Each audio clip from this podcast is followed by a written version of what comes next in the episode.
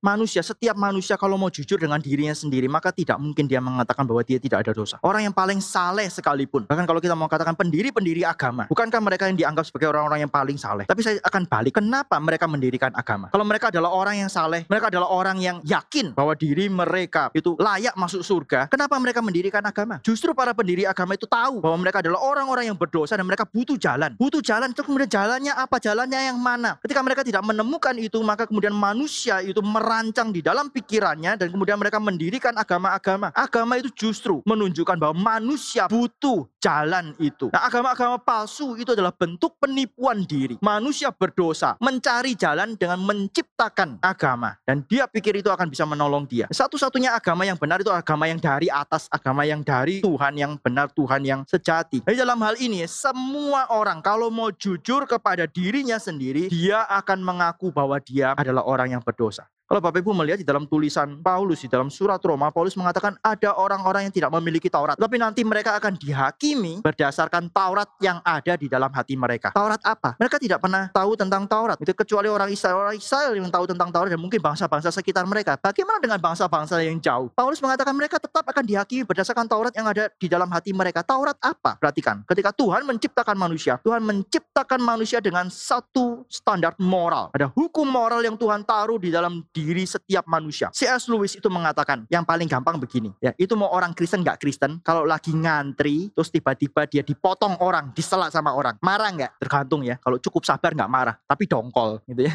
Ya sama aja gitu ya. Ketika di dalam hati mengatakan ini nggak bener, ya kan? Ada perasaan itu kan, ini nggak bener, mungkin nggak berani marah. Kalau yang nyala orangnya gede ya diam aja sudah ya. Kalau orangnya kecil ya kita bisa lawan. Dalam hati mengatakan ini nggak bener. Pertanyaannya, tahu dari mana nggak bener? Kok kamu tahu itu nggak bener? Siapa yang bikin aturan? Siapa yang bikin standar? Ada nggak undang-undangnya? Pasal sekian, tahun sekian, tidak boleh nyela orang lagi antri. Nggak ada kan ya? Tapi semua orang tahu, semua orang merasakan hal itu. Bisa tahu ini nggak bener. Maka si Yesus mengatakan itu ada sesuatu yang Tuhan taruh di dalam diri manusia. Setiap manusia punya itu. Meskipun setelah manusia jatuh di dalam dosa, maka penilaian itu tidak selalu tepat. Ya, penilaian itu bisa geser, penilaian itu bisa salah. Tidak selalu tepat. Tapi manusia punya itu, punya standar moral itu. Itulah yang akan dipakai oleh Tuhan untuk menghakimi orang-orang yang tidak memiliki Taurat. Nah, maka di dalam bagian ini saya akan pakai argumentasi itu setiap orang kalau mau jujur dengan dirinya sendiri, maka dia akan mengaku bahwa dia adalah orang berdosa. Ayat 8 sekali lagi, kalau orang itu mengatakan bahwa dia tidak berdosa, dia sebenarnya menipu dirinya sendiri. Mulutnya bisa mengatakan itu, tapi hatinya tidak mungkin bisa mengatakan hal itu. Satu-satunya manusia yang mengatakan bahwa dia tidak berdosa adalah Yesus Kristus. Yohanes 8 ayat 46. Maka Bapak Ibu kalau mau penginjilan, boleh pakai ayat itu. Yohanes 8 ayat 46. Itu Yesus Kristus mengatakan, siapa di antara kamu yang dapat membuktikan bahwa aku berbuat dosa? Saya mau tanya, siapa orang lain yang dapat mengatakan hal yang sama? Siapa orang lain yang berani mengatakan hal yang sama? Enggak ada satupun. Ya, maka satu-satunya yang kita bisa percaya itu adalah Yesus Kristus. Ini yang pertama. Kalau kita mengatakan kita tidak berdosa, pertama, kita menipu diri kita sendiri. Hati kita akan melawan perkataan kita. Tapi juga yang kedua ayat 10. Jika kita berkata bahwa kita tidak ada berbuat dosa, maka kita membuat dia, membuat Allah menjadi pendusta. Dan firman firmannya tidak ada di dalam kita. Kenapa? Karena baik dalam perjanjian lama maupun perjanjian baru. Ya kalau perjanjian baru sudah sangat banyak, sangat jelas. Tapi bahkan di dalam perjanjian lama, Tuhan sudah bicara. Dalam Mazmur yang ke-14 misalnya. Allah itu melihat dari surga kepada anak-anak manusia. Cari orang benar. Hasilnya apa? Tidak ada satu orang benar. Tidak ada satu orang benar. Semua manusia berdosa. Dan kemudian kalau Bapak Ibu tahu, pasti ini tahu begitu ya. Dalam surat Roma, Paulus mengatakan semua orang sudah berbuat dosa dan kehilangan kemuliaan Allah. Semua orang sudah berbuat dosa dan kehilangan kemuliaan Allah. Maka kalau ada orang yang mengatakan bahwa dia tidak berdosa,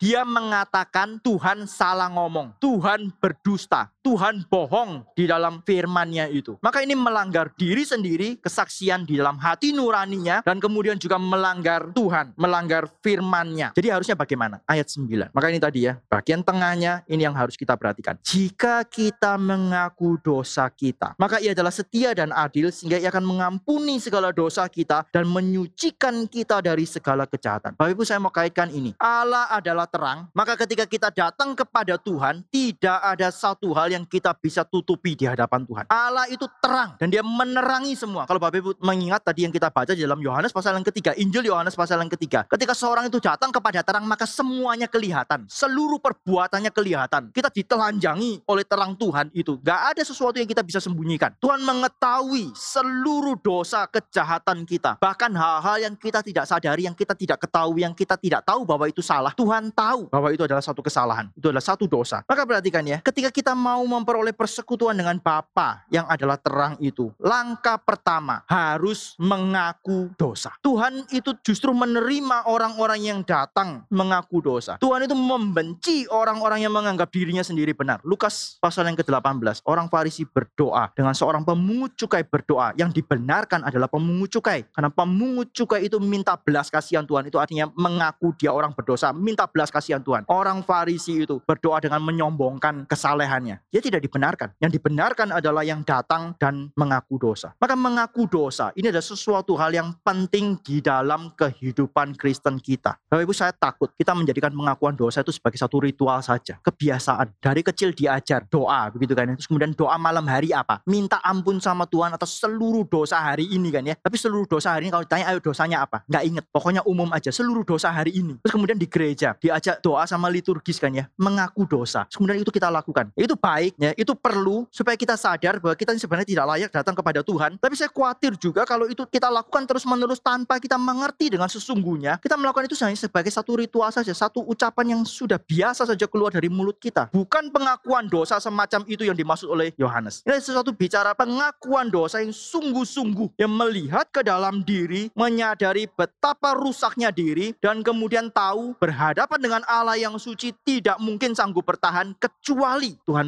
mengampuni. Kecuali Tuhan itu berbelas kasihan dan kemudian menerima kita.